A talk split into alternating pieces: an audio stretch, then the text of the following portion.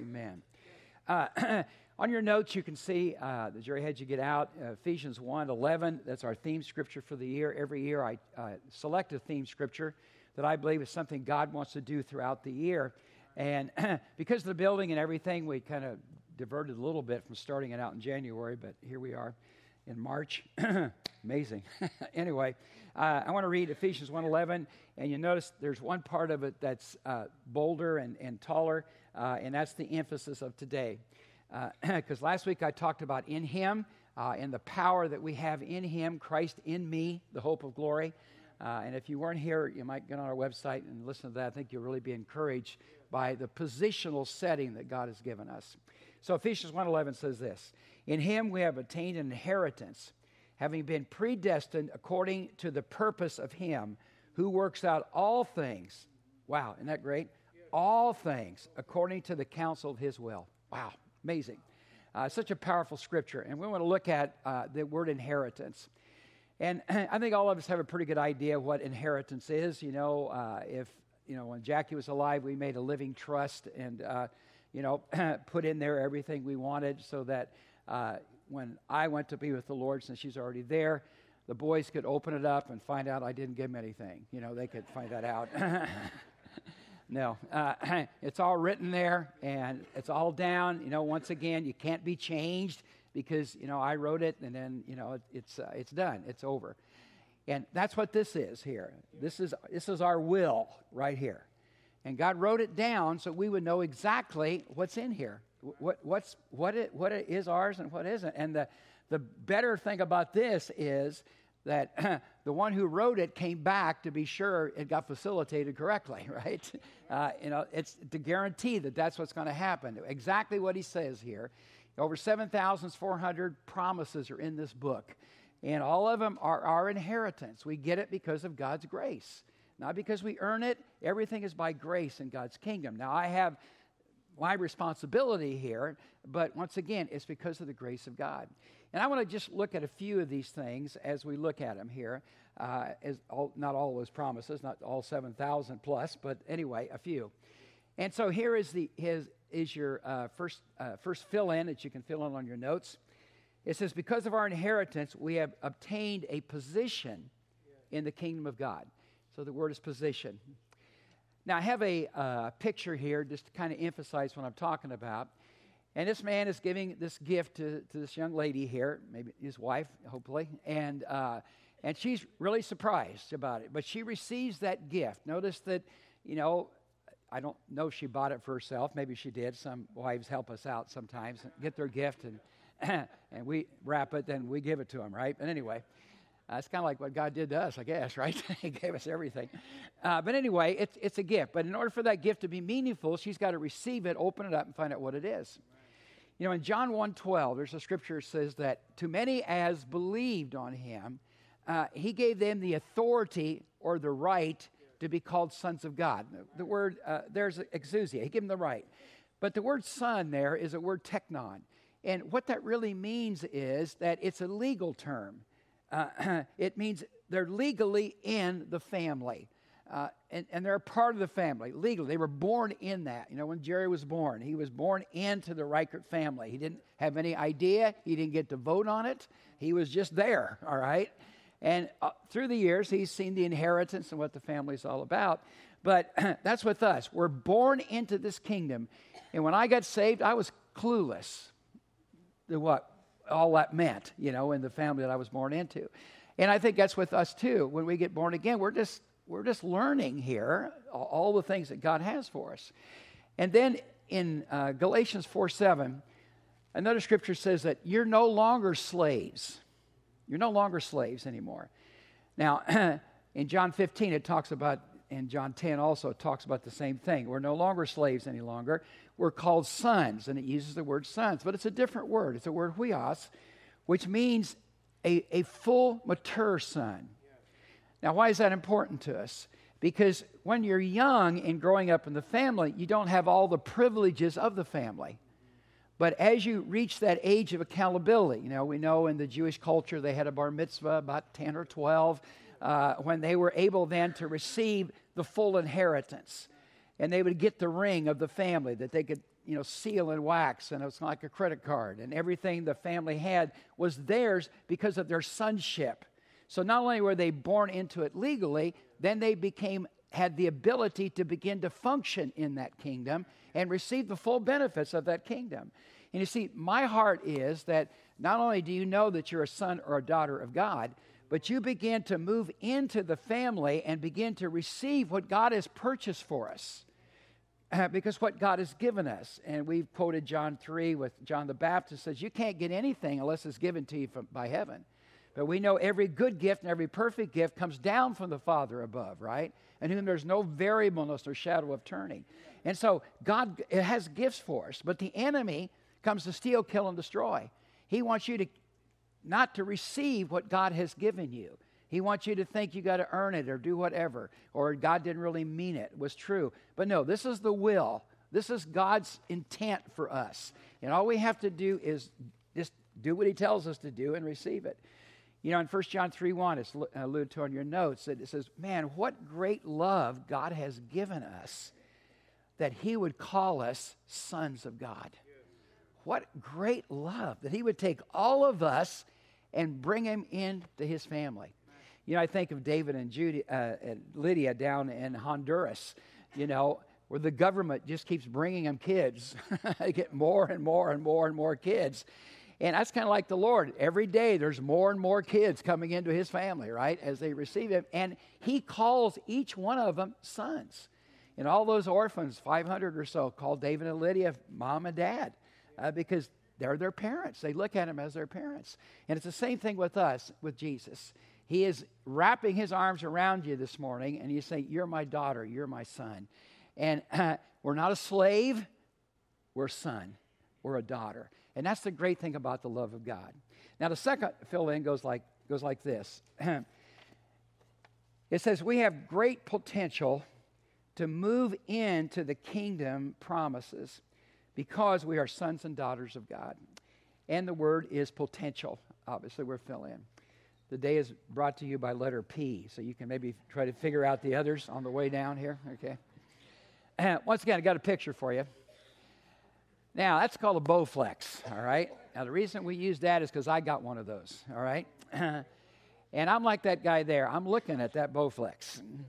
Now, how many know it's not going to do me any good if I just keep looking at it or hang clothes on it or whatever? You got to use the thing, right? And every time I walk out in the garage, I see that Bowflex. And unfortunately, it hasn't done a lot yet for me, all right? Because you got to work at it. You got to do it. Now, I do it, but not as much as I should. And that's the same thing with the promises of God. I can look at those promises and read them and get, whoa, that's a good promise. But if I don't do anything, it's not going to benefit me. I'm not going to move into it. You know, there's a scripture in Acts 20:32, and in Acts chapter 20, Paul is he's having a pastor's conference.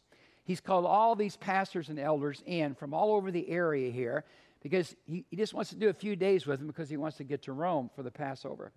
And so he pulls them all in so that he has this conference with them, his pastor conference. And then at the very end of it, he says this in Acts 20:32. It says, I commend you to the Lord. Now, how many know that's a good place for us to be, right? Commend him to the Lord. And the word of his grace. I want you to listen to this. The word of his grace. Not his law, but the word of his grace. What does grace mean? It means God wants to work on your behalf. God wants to do things in your life. But look the consequence. The word of his grace, which is able to build you up.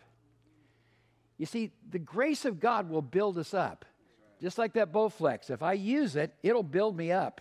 And the word of his grace, which is able to build us up, now watch this, and give us the inheritance that we have in the saints. Inheritance. God has given us an inheritance.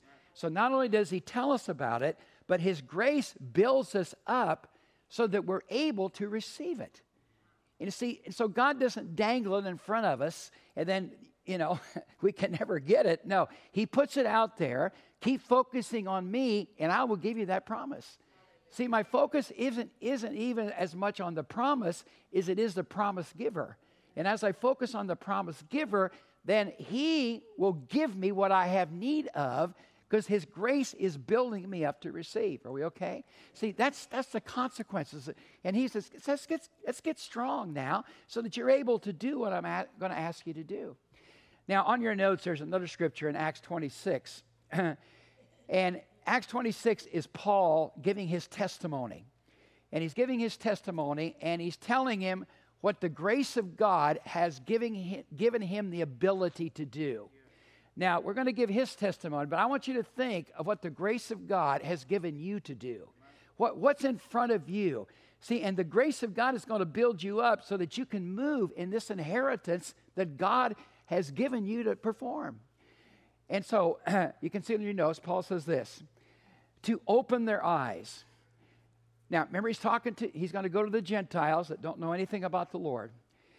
And I don't know if this has ever happened to you or not, but you witness to somebody, you tell them, you know, how great God is, and you're even amazed at how good the testimony is. You know, it's really good.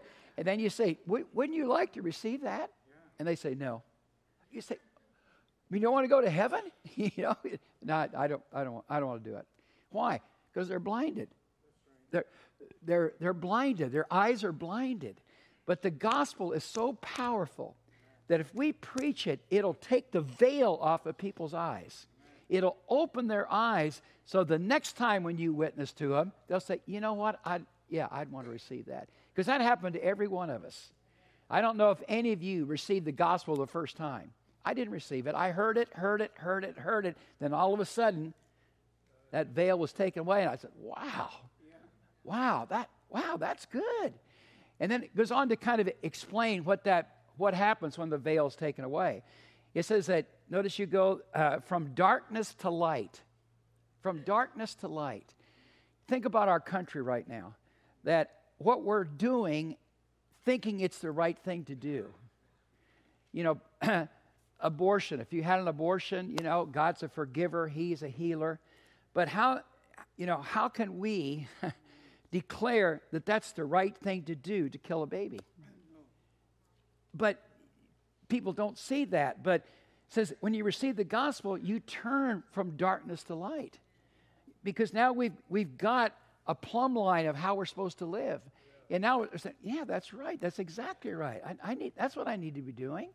And so darkness to light. And from the power of Satan to the power of God. In other words, Ephesians 2 says if you're not saved, then you're under the power of the evil one. And that's what we're talking about with the communion. That hold is broken over me. And no longer am I under the authority of the enemy. Now I'm under the authority of the Lord. And so no longer am I chained with darkness, but now it's broken and I can be free in Christ. I can move in the power of the Holy Spirit. I know that God is my Father and I know His for me. And I can go from that power into the power of God. Now, what is all this consequence? Well, the consequence is, Paul says, you receive forgiveness of sins. Woo! Forgiveness of sins. As we said before, your past is washed away. All you have is a future in Christ. And even when I stumble in my future, God is still there to forgive me because that's the power of the blood of Christ, that I can be forgiven. You don't have to be in guilt. Don't be in guilt or shame about what you did 10 years ago. Don't let that action still control you today. Receive the freedom so you can run the race that God has set before you because He's forgiven you by the blood of the Lamb. And then it ends up with this, when Paul says this, and a place among those who are sanctified by faith in Him. A better word than even sanctify would be a place in His kingdom. He has a place in His kingdom that He's giving to you. Say, here, this is your place. You walk in this. You walk in this power. I've set this aside just for you. Now, Paul's got a pretty big job here, but God gave him the grace to do it, that he was able to walk through things. He was able to move and be in jail and out of jail. He sang in jail and was released, right? And he did, you know, raised, you know, just had so many powerful miracles that took place in his life. Why? Because God gave him the ability to do it. What is ahead of you, God is going to give you the ability to do it because that's your inheritance. That's what God desires for you to do. And you see, that's what these verses are trying to emphasize. Now watch this one in Galatians 3:29.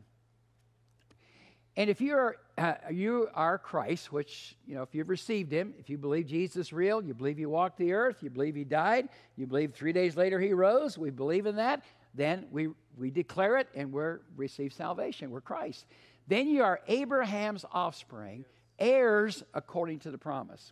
Now that sounds really flowery, but listen, just think about this a minute. If you go back to Genesis 12, something we should read over and over all our lives, because it says this.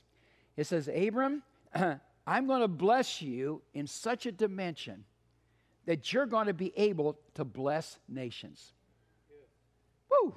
You're going to be able to bless nations. Now, if I am Abraham's seed, which I am, I'm grafted in here, then I'm an heir. I received this according to the promise. In other words, I could say that Dale is going to be so blessed that he is going to bless nations. I can say Ken is going to be so blessed that he's going to bless nations. I know that's hard to believe. We've got to get our brain around it because that's the dimension that God wants us to move in. These flags are not decorations. They're for us saying, we're going to touch the world. We're going to be a part of the world. We're going to be there. We're going to be a part of that.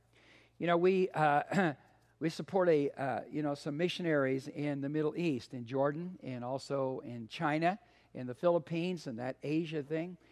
And God is doing such an amazing thing in that area. I got a testimony, that in one of the countries, I can't tell you the name because we want to protect people, but 400 imams, Muslims, priests, not just 400 Muslims, but 400 imams, came to this pastor and says, can you get us a Bible?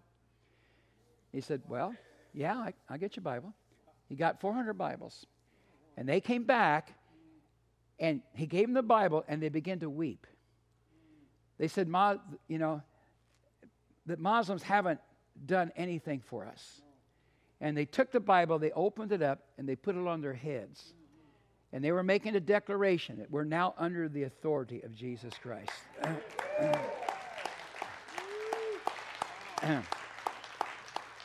Now, we had a part of that. We had a part of that because we prayed for the Middle East. We've given finances in there. And we had a part of that. See, that's blessed to be a blessing. That's flowing out of us. You know, we support a missionary in Singapore now because they moved from Hong Kong. But he has a college there, and they're giving out wisdom and knowledge for people. The Chinese believe that they're going to win the Middle East to the Lord because the Middle Easterns receive people from China. And he is pumping out, that's not a good term, he is developing missionaries to go in. And they've sent their first batch into the Middle East. Wow. And they've had great results, tremendous. Yeah. Valson Abraham, we know about Valson here, right? He has 13 colleges that every year are graduating missionaries into India, that 1 billion thing. And so, see, that's what we're talking about. We're a part of that. Now, some of you will go, like maybe a Carrie Schmidt went, or Simon will go yourselves, but we're all praying for them, and some of your finances go into that area. So, see, we've got to get this big picture that we are bigger than where we are. We're bigger than what we think we are, because God uses people to bless people. And that's what he told Abram, and that's what he's telling us. Look at the sky, look at the sand. That's the dimension I want you to move into. That's the greatness of what God has for us. Now, here's the third fill-in. Jesus purchased a great possessions that we were given to us when we received our new birth. So we have great possessions that God's given us. He has purchased it for us. And I listed some. I'm not going to do all of those there, so don't gasp, all right, when you look at them. But I want to mention some of them because they're ours. These are yours. The first one is out. Let me give you the picture here that I have for you. There's the 200 Club. That's what I call it because it's hard to go in there and not spend less than $200. All right. But Winco and Costco blow me away. Because I walk into those things, and there's like All I wanted was just a paper towel roll. You know? But you can't get a paper towel roll, right? You got to get it like this, you know. It takes a cart to go out to your car, you know. And I'm supposedly saving money, but that's like a sale. I don't understand that principle of spending money and saving it, right? It doesn't click. But anyway, even though it takes me 2 years to use all of my bot, all right, it's supposed to really help me. But it's overwhelming. You just walk in and you think, wow. I go to Winco. I've never seen so much mustard in my whole life. Just, it's all the way up to the ceiling, you know. I can't believe it. It's just amazing. And you see, that's what I want you to walk out this morning thinking. Look what God has done for me. Wow, I was thinking about going to heaven, which is pretty good, but now I got healing and provision and joy and peace and strength. I mean, what am I going to do with all of it? Well, I'm going to have to give some away. You know, I'm just going to give it away, right?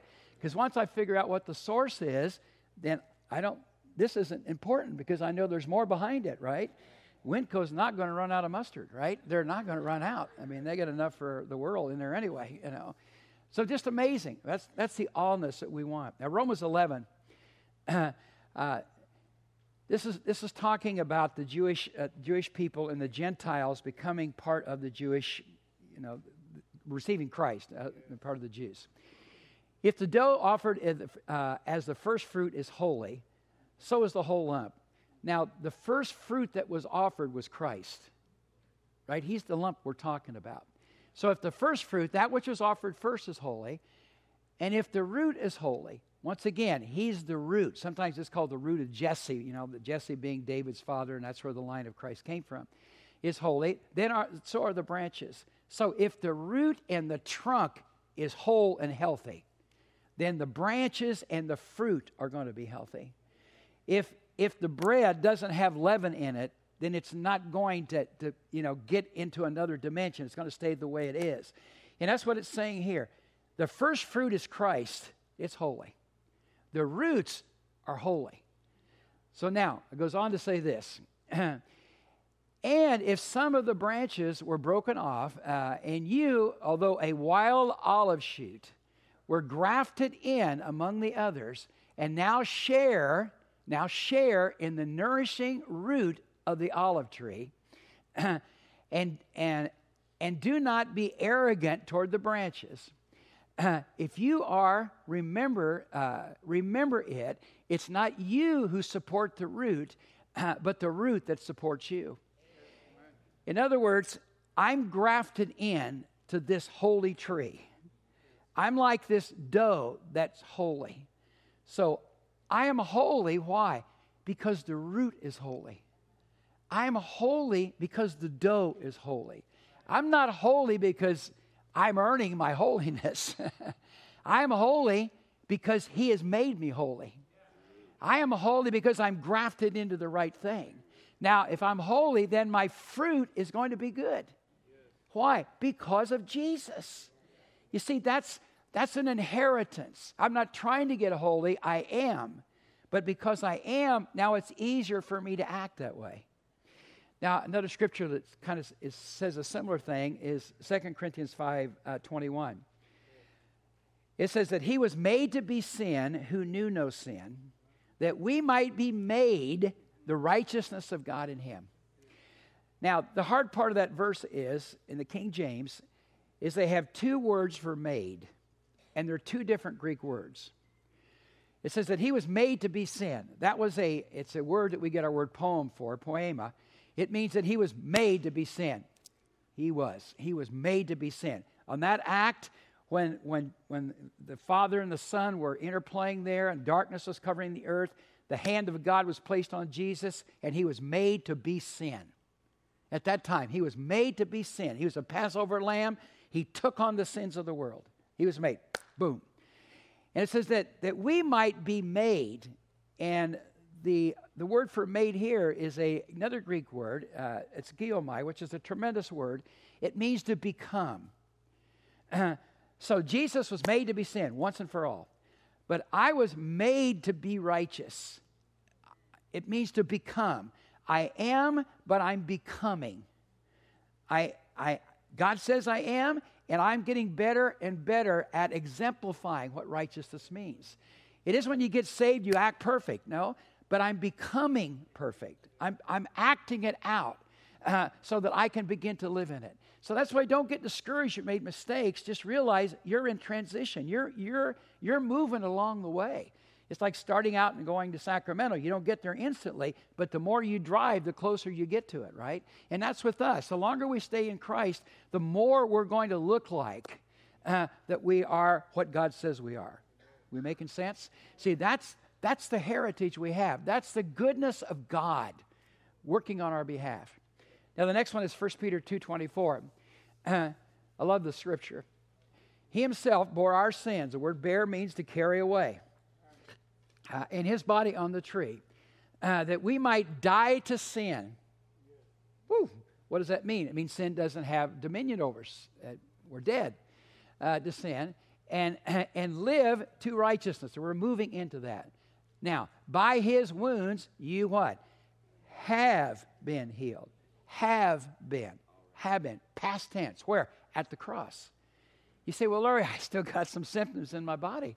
Well, think about it. He said you're healthy, so we're just going to worship him and thank him because we're going to move into health. It may not be right now, but we're going to stay believing so that we can make this transition into this fullness of health. Now, I have a great doctor. He's a believer, spirit-filled guy, just awesome. We have a great time every time I go in there. But I believe that my first look is always to the Lord. Because I declare that by his wounds I have been healed. Thank you, Lord, I have been healed. Thank you that this body reflects health, Lord. And I thank you for it. Now, if the wisdom of God says go to the doctor, yeah. If the wisdom of God says use the medicine, yeah, of course. But I want Jesus to be number one. Can I get an amen? He's the first look that I look to. Why? Because by his wounds you have been healed. And so every time I confess, I'm getting healthier and healthier and healthier. I'm believing God to work out in my life. Now, we just had a funeral yesterday to Tom Koger. Great celebration time. You say, well, we prayed for Tom, and, you know, he's in heaven now. Amen. He sure is. How many know he's healed and whole, right? He is doing really good. And I guarantee he won't want to come back into that old body that he left here, right? Because why? By his wounds, we're healed. So if I'm healed here or there, that's okay with me. I just don't want to live eternally with disease. How about you? We don't want to do that. Now, 2 Corinthians 9:10 talks about that God gives seed to the sower and bread to the eater.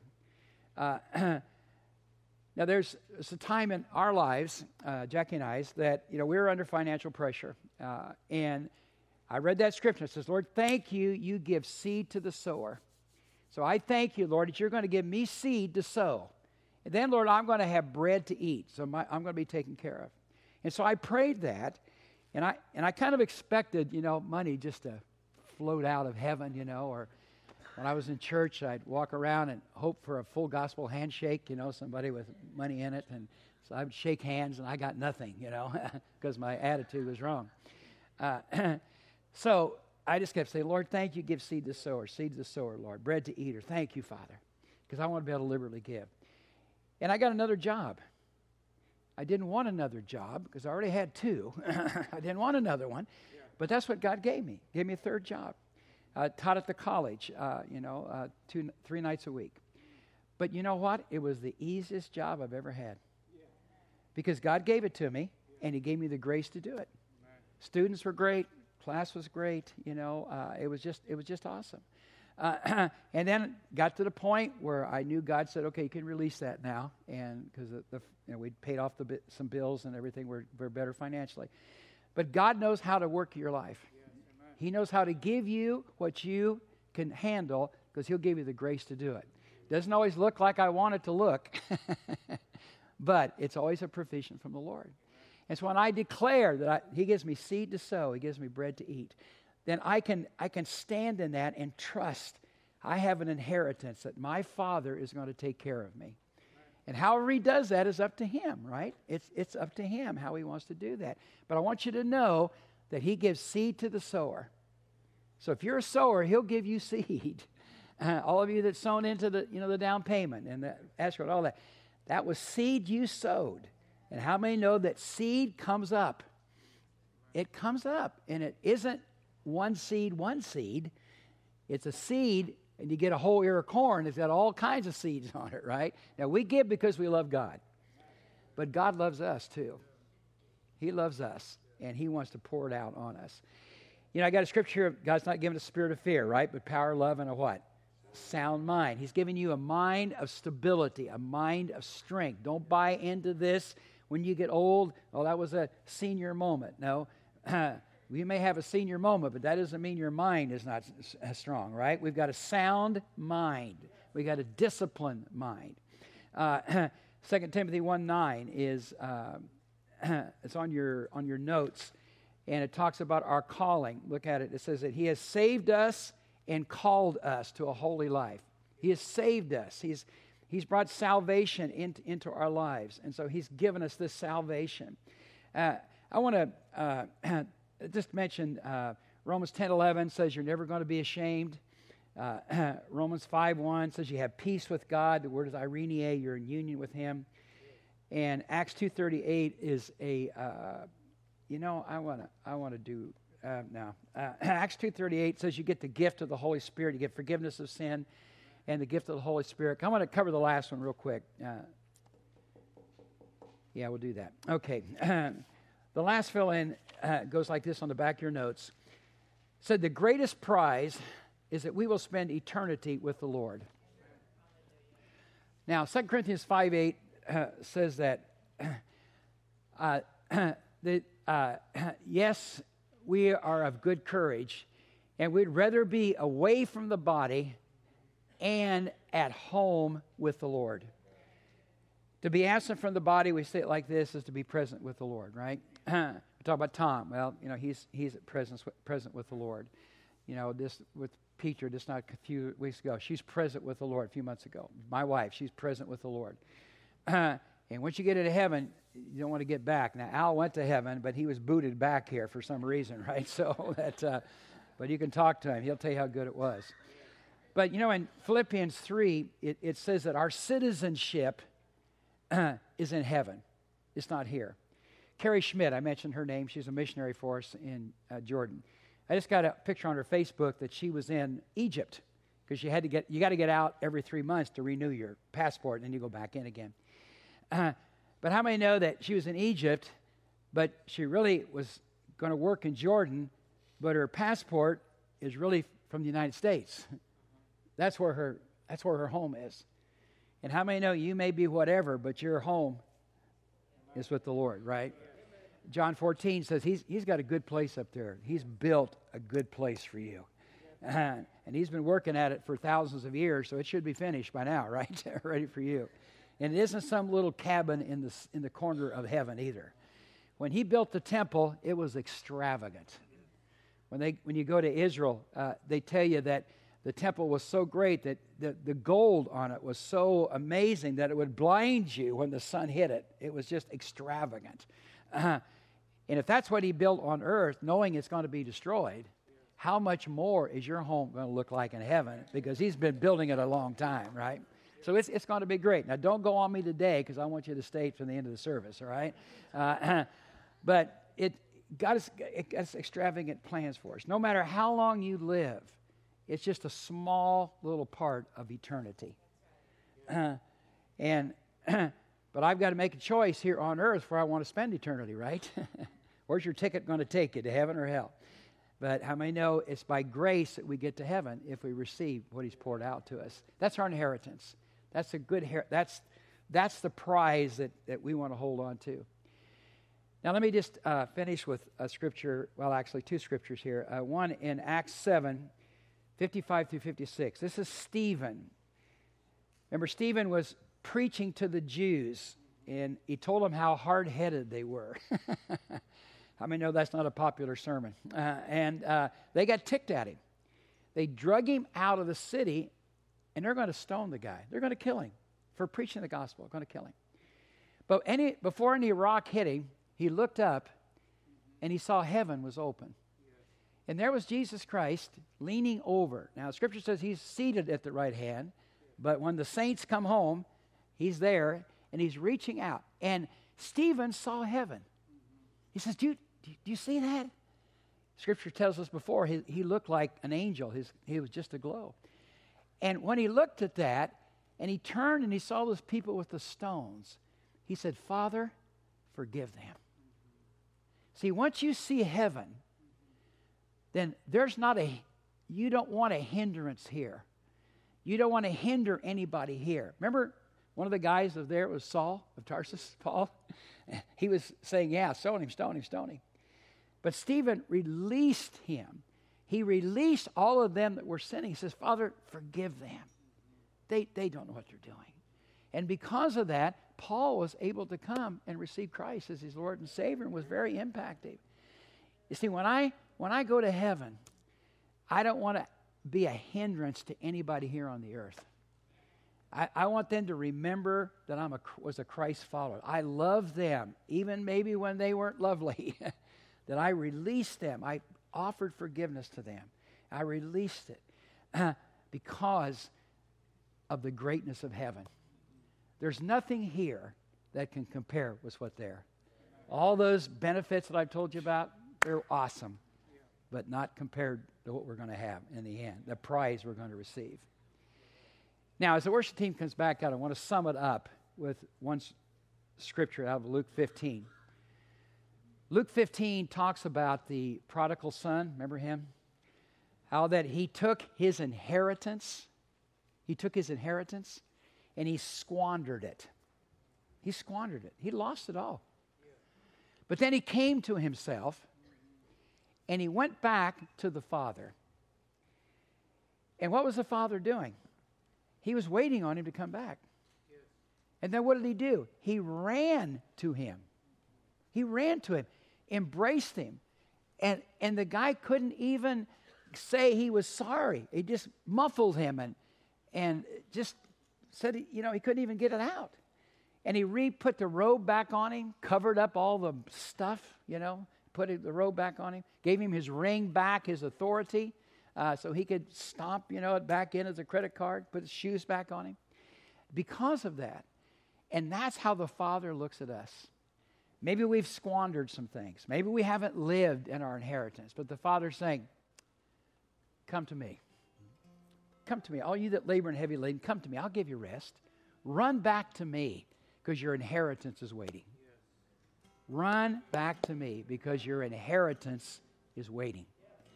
Run back to me because your inheritance is waiting. You've not lost your inheritance. Run back to him. Your inheritance is there. Hallelujah. And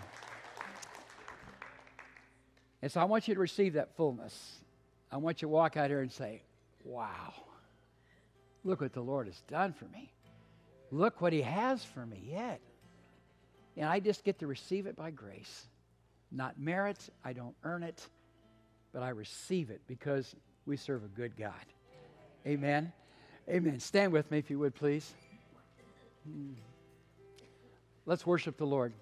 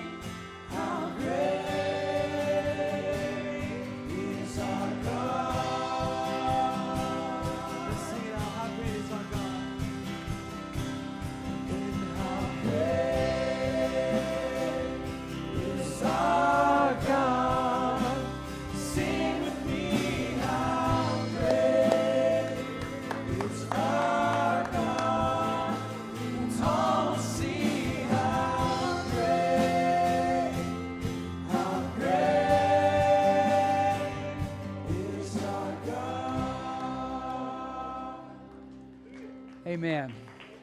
Yeah, if you've never, ever received Jesus Christ as your Lord and Savior, I talked about it. You know, you believe he's real. Christmas he came.